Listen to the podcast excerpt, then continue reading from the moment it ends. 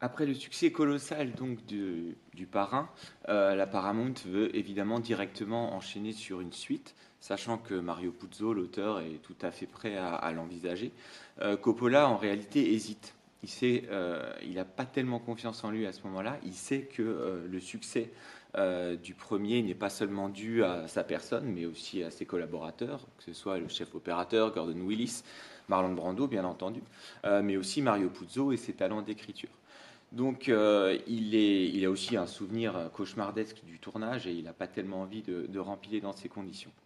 La Paramount ne comprend pas. Il y a un des producteurs qui lui dit « Mais voilà, c'est comme si tu avais la formule secrète du Coca-Cola et que tu refusais de fabriquer des bouteilles. On ne peut pas laisser tomber cette idée. » Et pendant un temps, on lui propose au moins de produire le film. Et il envisage à un moment de le confier à Scorsese, ce que la Paramount refuse en expliquant que ce n'est pas un projet pour cet auteur-là. Et donc il se fait un petit peu supplier.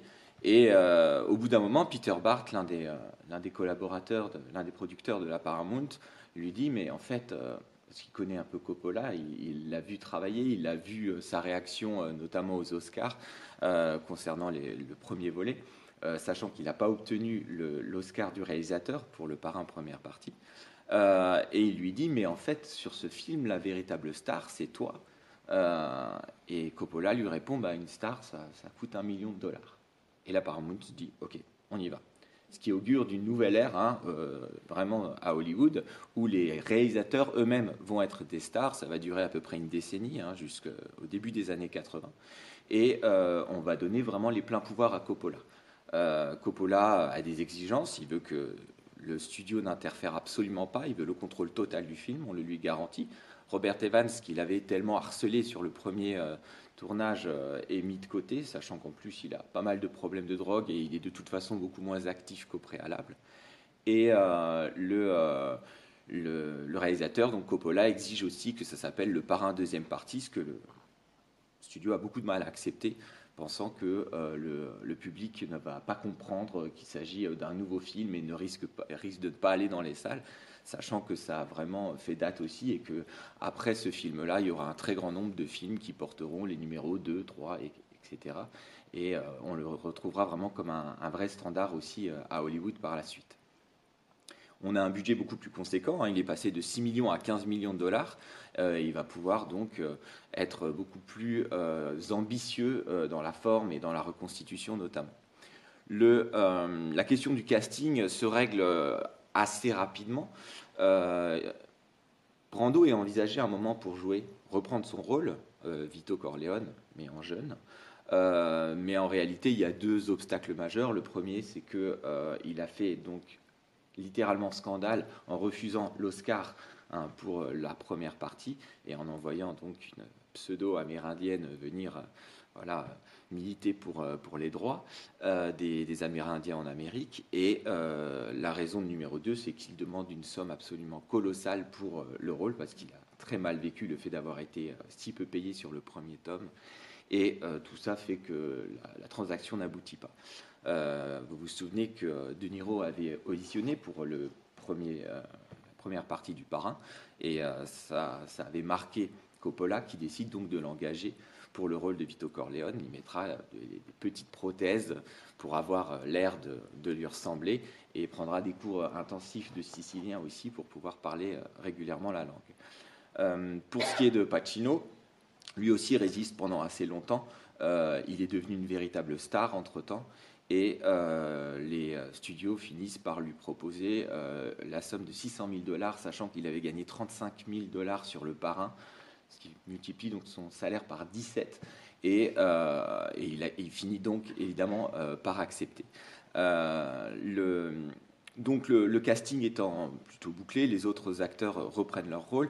Coppola en profite pour épaissir le rôle de certains personnages qui étaient juste quasiment des figurants, mais qui étaient du milieu italo-américain dans le premier volet.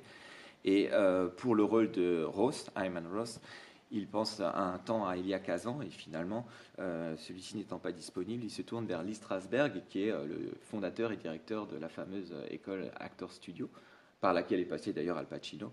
Et donc, il jouera, il mettra en pratique toutes ses théories sur ce tournage. Pour l'écriture, il y a donc deux pans. Tout le pan qui est celui de la jeunesse, l'enfance et la jeunesse de Vito Corleone, le récit du passé, est directement prélevé sur Le Parrain. Ça avait été coupé dans la première adaptation, puisqu'ils n'avaient absolument pas le temps de traiter de tous ces éléments-là. Et pour ce qui est de la suite réelle, donc le récit au présent, là, c'est vraiment une écriture à quatre mains entre Coppola et le Mario Puzo. Et il y a de longues discussions entre eux, avec évidemment la première idée qui est celle d'une expansion. On y reviendra, hein.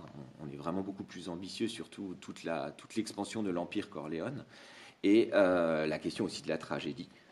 Puzo est assez opposé à l'idée que Fredo soit exécuté par Michael, et il demande au moins une condition à Coppola. Il lui dit il faut vraiment au moins attendre que la mère soit morte pour qu'il puisse le faire.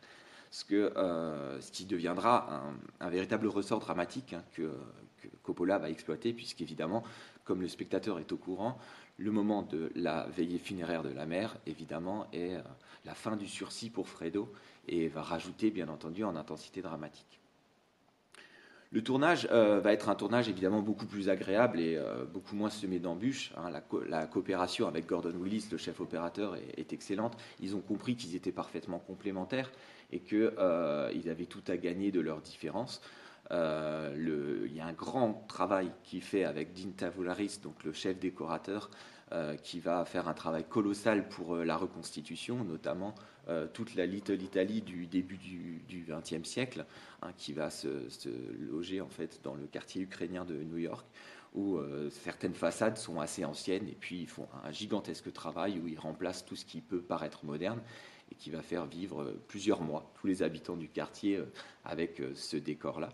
Et Coppola a une obsession du détail pour aller rechercher vraiment des choses qui fassent absolument couleur locale. Alors, il s'inspire de pas mal de photographies d'archives, notamment pour les images de la pègre en Sicile. Et il va aller exiger qu'il y ait des sons extrêmement précis. Par exemple, les voitures des années 50, il veut à tout prix connaître le bruit du moteur, et il va faire... Il va envoyer des collaborateurs au musée de l'automobile de San Francisco pour enregistrer les bruits des moteurs, des modèles qui correspondent à ceux qu'il emploie sur ses décors. Donc les détails vont très très loin. On est toujours dans une ambiance très familiale, hein. La famille de Coppola vit dans la fameuse demeure là, du lac Tahoe, qui est une demeure dans laquelle se passe la majeure partie du récit, et dans laquelle... Coppola va reproduire le même système qu'il avait fait pour le premier volet, où il avait organisé ce grand repas italien, hein, pour resserrer les liens de la famille. Là, il emmène tout le casting dans cette demeure 2 semaines à l'avance, et il les installe réellement dans cette demeure, et il leur demande d'interagir et de se familiariser avec les lieux. Donc sa famille y habite aussi, et lors de la scène d'ailleurs des funérailles de la mère, l'actrice qui joue la maman, par superstition, refuse d'être dans un cercueil, et c'est la mère de Coppola qui met une perruque et qui va se retrouver dans le cercueil, sachant qu'elle est veillée par sa propre fille, puisque le rôle de Connie est dévolu à la sœur de Coppola. On est donc tout de même dans un tournage assez fatigant, puisqu'il y a un très grand nombre de déplacements. Hein, on va en République dominicaine pour toutes les scènes qui se passent à Cuba, en Californie, à New York, etc. Et c'est un tournage très éprouvant. Ils ont beaucoup de soucis avec la météo, ce qui fait que le tournage se rallonge. En Sicile, par exemple, ils étaient partis pour 11 jours et ils vont devoir en rester 50, parce qu'en réalité, il ne fait pas beau et ils ont évidemment besoin d'images très ensoleillées. Et le garçon qui joue Fredo à la fin, dans la séquence finale, quand il revient se venger, le petit garçon bouclé, c'est le fils de Coppola, Roman Coppola. Chaque jour, on doit aller l'emmener chez le coiffeur se faire boucler, parce qu'il n'est pas du tout bouclé naturellement, en lui disant « tu joues aujourd'hui et puis ce sera terminé ». Et en fait, vu qu'à chaque fois, il n'y a pas les conditions météo suffisantes et qu'il pleut des cordes, chaque jour, il doit retourner le pauvre se faire coiffer, se faire friser. Ce serait un peu la même chose concernant les scènes à Cuba. La longue scène que vous avez où ils se partagent le gâteau sur le toit terrasse a été un véritable cauchemar à tourner, parce qu'il y avait une chaleur étouffante mais des nuages, alors que comme c'est une scène à ciel ouvert, ils avaient besoin de cette vue, ce ciel bleu sur la mer, etc. Et donc ils ont mis près de 10 jours à tourner cette seule scène, et ils ont ils ont fait fondre 16 gâteaux et ils attendaient à chaque fois de pouvoir avoir les bonnes conditions. Et pour l'anecdote, le polo que porte à ce moment, dans cette scène, Hyman Roth, qui est un polo blanc avec des marques bleues, le dernier jour du tournage, il perd ce polo. Et en fait, ils se rendent compte, les costumiers, qu'ils n'ont pas d'autres exemplaires. Et la scène est entièrement fichue, puisque tout ce qui a été tourné auparavant, au niveau des raccords, ça ne marche pas. Et Dean Tavoularis ira jusqu'à donc, trouver un autre polo blanc et mettre au marqueur exactement les mêmes motifs. Et c'est vrai que quand on le regarde en le sachant, on peut voir sur le dernier gros plan que c'est un petit peu plus brouillon que des imprimés du début de la scène. Donc on est dans des aménagements constants et une certaine tension. Pacino a un rôle colossal et un rôle surtout constant. Dans le premier, il y avait une véritable variation dans ses rôles, il changeait progressivement. Ici, il est toujours sur la même intensité qui lui demande une énergie considérable et il va très mal supporter le climat de Saint-Domingue. D'ailleurs, il sera arrêté 1 mois pour une pneumonie durant laquelle Coppola en profitera pour aller tourner toutes les scènes du récit du passé à New York. Mais il se plaint aussi de cette durée, d'autant que Pacino sort du tournage de Serpico, qu'il a fait avec Lumet et qui a duré 20 jours. Et donc, il passe son temps à dire, mais sur Serpico, on était beaucoup plus rapide, beaucoup plus efficace, sachant qu'évidemment, Serpico avait pas du tout les mêmes problèmes de reconstitution et de tournage à de multiples endroits, etc. C'est une production quasiment indépendante. Coppola lui-même souffre pas mal. Il va finir le tournage, il pèse 110 kilos, il a une pression colossale et c'est assez difficile pour lui sur le plan personnel, même s'il se rend bien compte qu'on lui donne les moyens de faire ce qu'il a envie de faire et que ça risque de devenir quand même un film à la hauteur de ses attentes. Mais c'est quelque chose qui lui donne une grande pression, d'autant qu'il tourne, parce que ça a été une des conditions qu'il a pu obtenir. Pour faire Le Parrain 2, il obtient le financement d'un projet qu'il a depuis 7 ans déjà et qui s'appelle The Conversation, Conversation secrète. Et donc, il le tourne avant, donc pendant la pré-production du Parrain 2. Mais durant le tournage du Parrain 2, il tourne la semaine et le week-end, il supervise le montage de ce film, ce qui fait qu'il est évidemment complètement surmené. Alors, à un moment où il commence à vraiment, vraiment fatiguer et à se décourager un petit peu, il apprend que le film Conversation secrète est sélectionné à Cannes. Et donc, il va aller présenter le film à Cannes, qui remporte la Palme d'Or, ce qui va évidemment considérablement lui redonner de l'énergie pour finir le tournage du Parrain 2. Reste la question évidemment du montage. Il se retrouve avec, là aussi, un nombre incalculable d'heures de rush. Le premier montage fait 6 heures. Il a évidemment une ambition nouvelle, qui n'est plus le classicisme du premier, mais qui serait un double récit sur 2 époques. Il arrive à descendre à 4h50 et Gordon Willis, ainsi que George Lucas, qui travaille avec lui à Zootrope, lui dit qu'en fait, ils lui disent tous les deux qu'il n'arrivera jamais, qu'il a 2 films différents et qu'il ne pourra jamais les faire fusionner. Il arrive tout de même à un montage qui est présenté en avant-première. Il est accueilli comme un dieu vivant, toute la salle l'ovationne, etc. Et quand les lumières se rallument, il y a une très grande partie du public qui est partie et il reçoit vraiment un accueil glacial.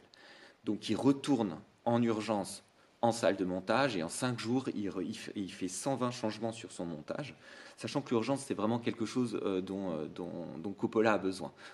Une chose que j'ai oublié de vous dire, c'est que Pacino avait signé pour le film sans avoir lu le script. Et quand il lit le script, Pacino appelle Coppola et lui dit « Mais en fait, c'est mauvais, je me désengage ». Ce qui fait évidemment totalement paniquer Coppola, qui, pareil, en quelques jours, moins d'une semaine, réécrit entièrement le script et aboutit à un résultat bien meilleur. Coppola lui apprend évidemment quelques temps plus tard qu'il aurait de toute façon joué dans le film, mais qu'il trouvait le scénario un peu faible et qu'il savait comment fonctionnait Coppola et qu'avec une pression comme ça, il donnerait le meilleur de lui-même. Il fera pareil pour le montage.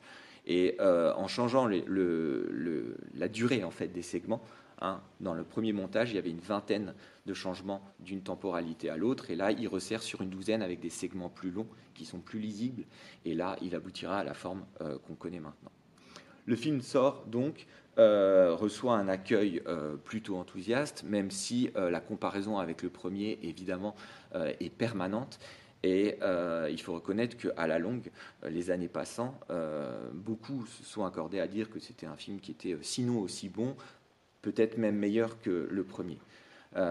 Et par contre, au box-office, il ne fait qu'1/3 des entrées du précédent, ce qui est évidemment une déception pour le studio, mais ce qui reste évidemment aussi un score tout à fait satisfaisant. C'est aux Oscars que le film va avoir sa revanche, puisque le film va avoir 12 nominations, et fait aussi historique, 12 nominations, et Coppola en a 3 supplémentaires pour Conversation secrète, c'est-à-dire qu'il est nommé 2 fois pour 2 films différents, dont le meilleur film et le meilleur scénario, et il se retrouve dans une situation qui est quand même pas banale, et il est persuadé que ça va diviser par 2 ses chances d'obtenir réellement l'Oscar.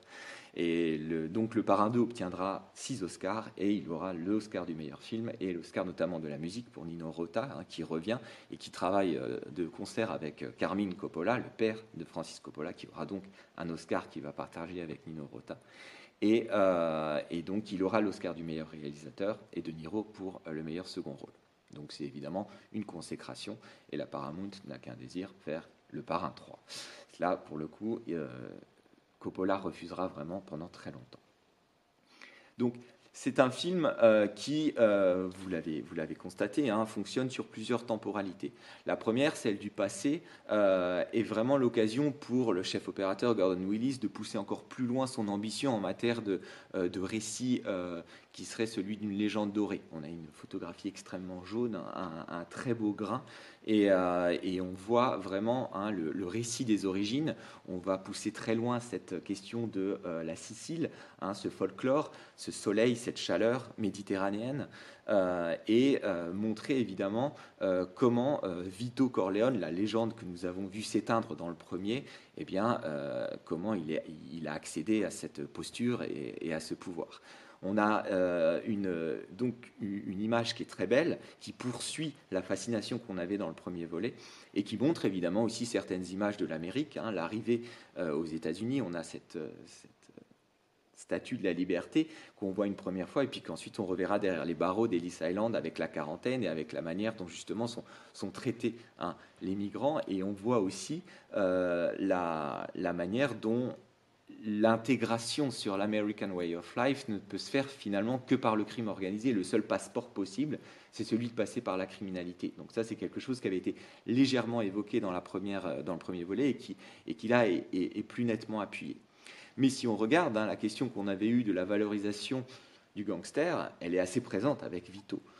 Puisque Vito est une sorte de Robin des Bois du quartier, on a une vision très belle de sa manière de faire les choses. Il est plutôt du côté de la justice d'une certaine façon, une justice qu'on se ferait soi-même si vous voulez, et c'est un personnage résolument positif qui va évidemment encore renforcer cet aspect légendaire si vous voulez.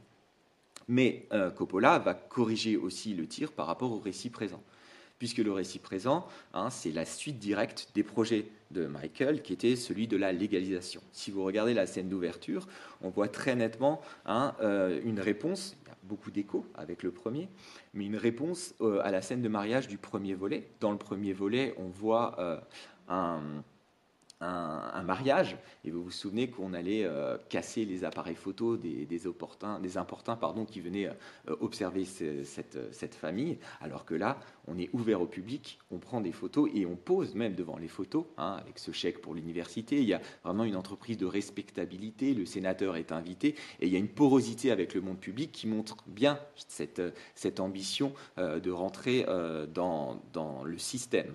Et tout le film, tout le récit moderne montre évidemment que tous les interlocuteurs dorénavant de Michael sont des officiels. On a des industriels, on a des sénateurs, on a et la manière dont ils sont justement en train d'évoquer la prise de pouvoir financière et économique sur Cuba, évidemment poursuit la note d'intention de Coppola, qui, je vous le rappelle, avait dit que ce n'était pas un film sur le crime organisé, mais une histoire de famille et une métaphore du capitalisme en Amérique. Et là, on le voit bien.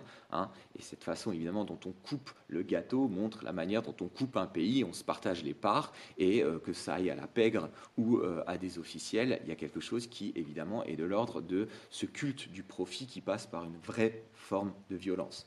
Et qu'on retrouve aussi dans cette image, dans le récit au passé, de cette statue christique avec tous les dollars qui sont attachés et qui montre une sacralité, évidemment, de cette monnaie. Donc, les récits sont évidemment en alternance, mais dans la construction, et ça c'est un travail très fin d'écriture, on a une mise en parallèle continue et des citations permanentes, que ce soit du présent au passé ou du deuxième film au premier film. Hein, si vous regardez, on a un certain nombre de motifs qui renvoient directement à l'écriture, à l'architecture et même, je dirais, à la mythologie du premier film. Cette fameuse recette secrète du Coca-Cola, si vous voulez, Coppola en est conscient et il sait pertinemment que les spectateurs du deuxième volet attendent ce qu'ils ont aimé dans le premier. Et on va avoir des passages obligés hein, qui montrent bien qu'on reproduit une formule. Vous avez donc cette fête inaugurale, hein, c'était un mariage, là c'est une communion. Vous allez avoir aussi la tentative d'assassinat, on l'avait eu sur Don Vito, on l'aura sur Michael aussi. Et vous avez aussi ces récits alternés, bien entendu, où on voit des scènes de grandes fêtes. Par exemple, ici, ce sera le Nouvel An, et en parallèle, des exécutions qui fonctionnent ou non. Donc, on est vraiment dans le même principe que le baptême dans le premier volet. De la même manière, l'arrivée des deux personnages est réellement mise en écho.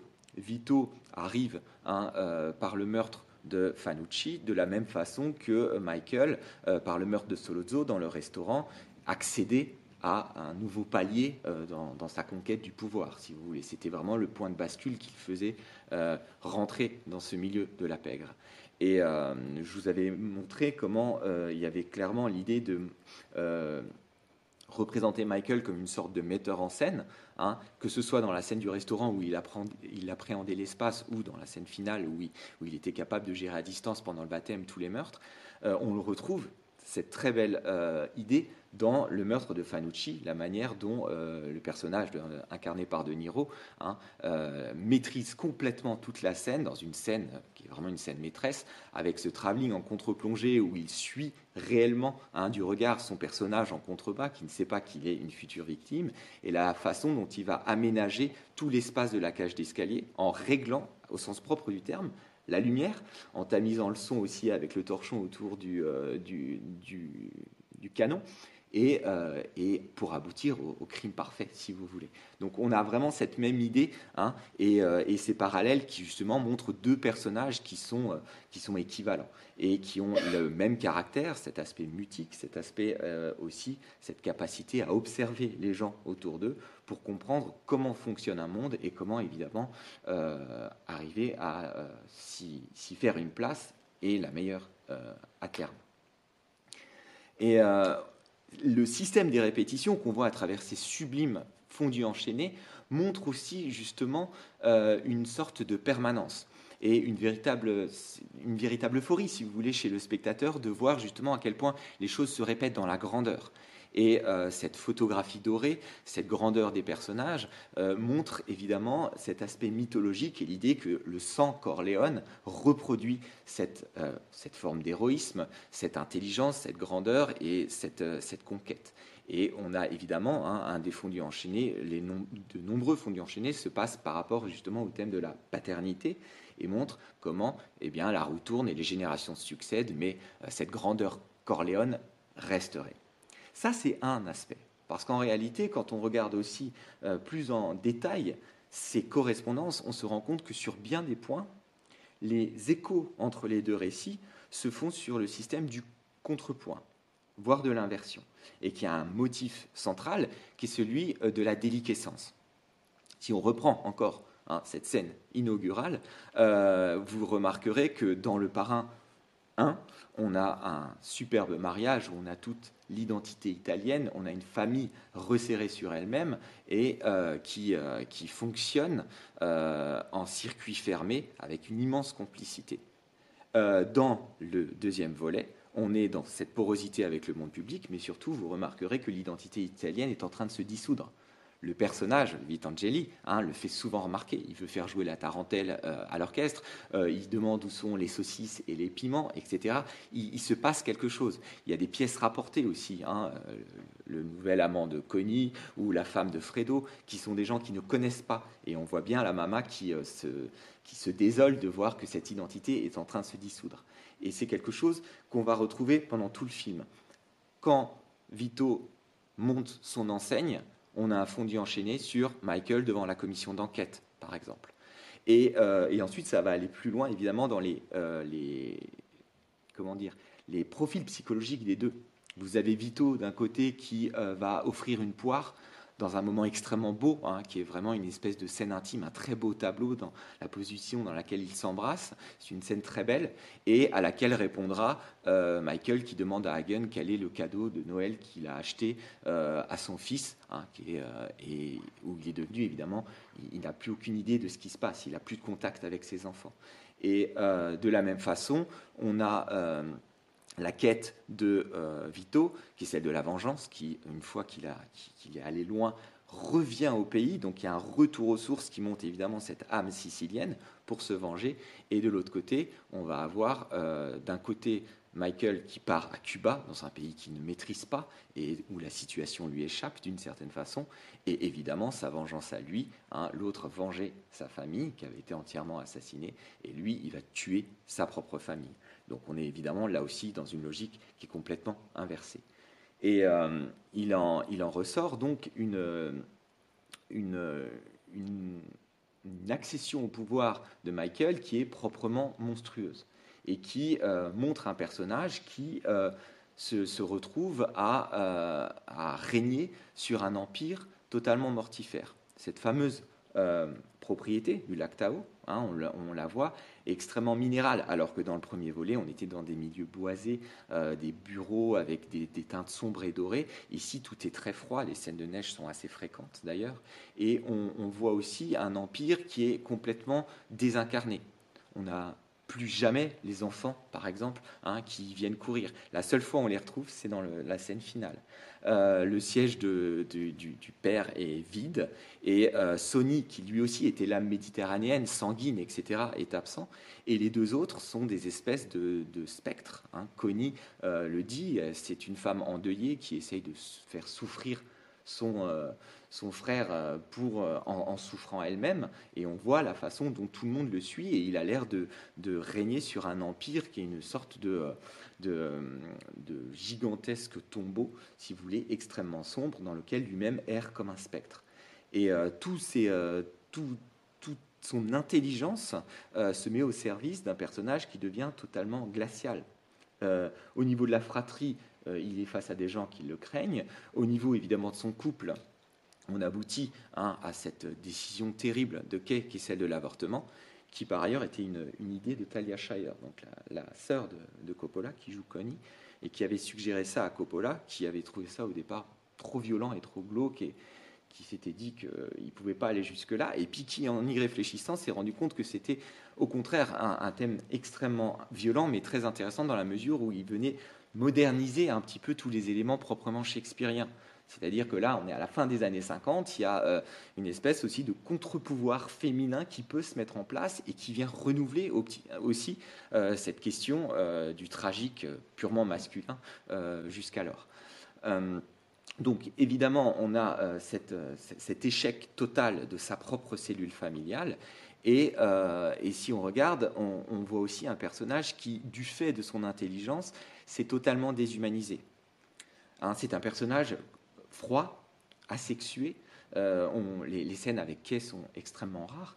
Et on voit aussi cette fameuse scène à Cuba, dans ce tripot avec une scène érotique, lui ne regarde pas. Alors que tous les autres autour de lui baissent la garde, se laissent aller à des rires goguenards, etc. Et Fredo, justement, baisse la garde, il boit, il oublie, et puis il se trahit. Et à ce moment-là, on voit évidemment la réaction de Michael qui, lui, n'a jamais cessé d'écouter, n'a jamais cessé d'être à l'affût et veut finalement une vengeance qui va le rendre totalement incapable d'interagir avec les autres.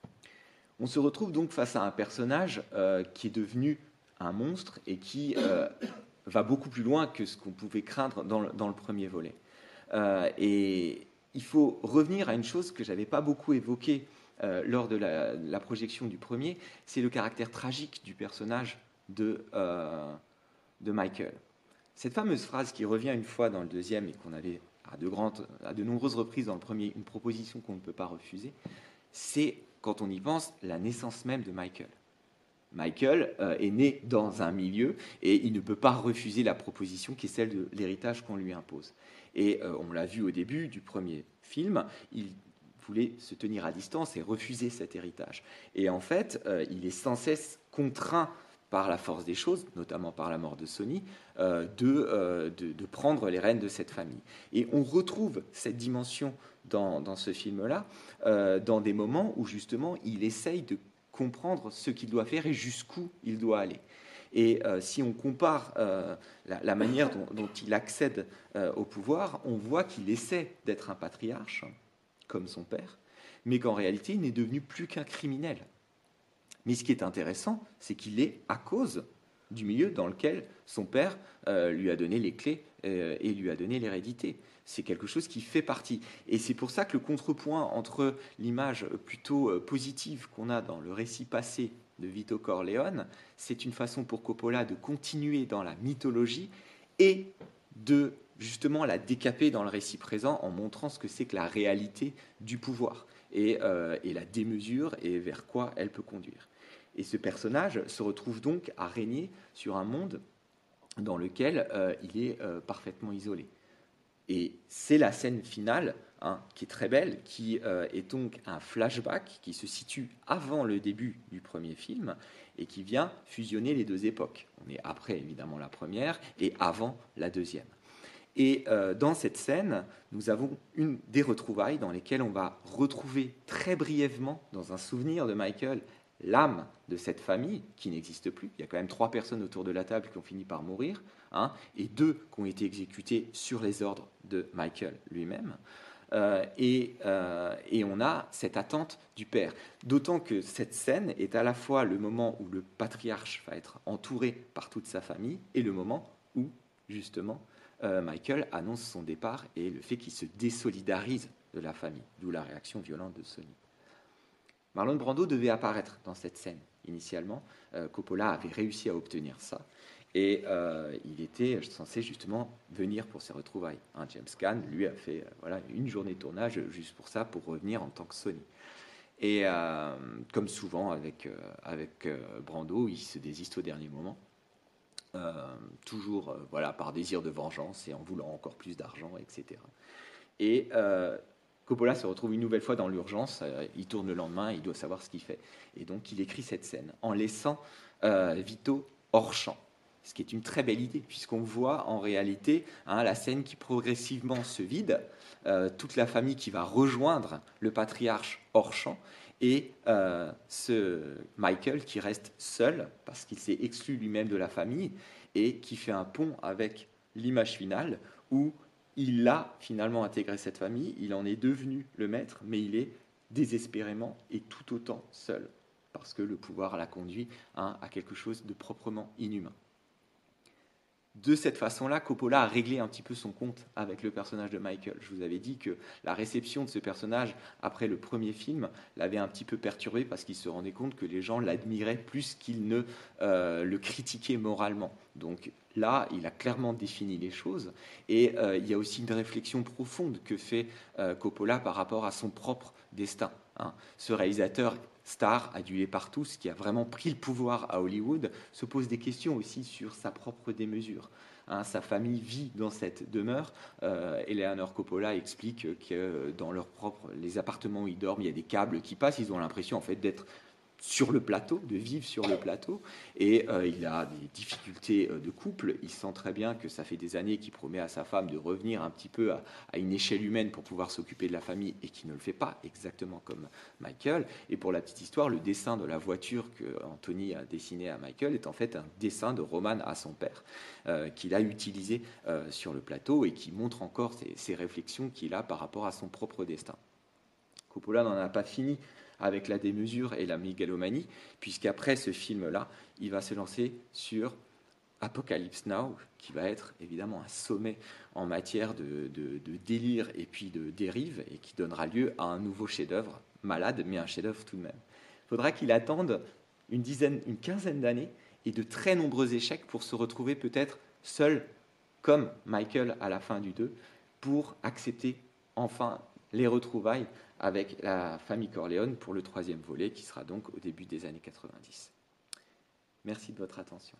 Merci.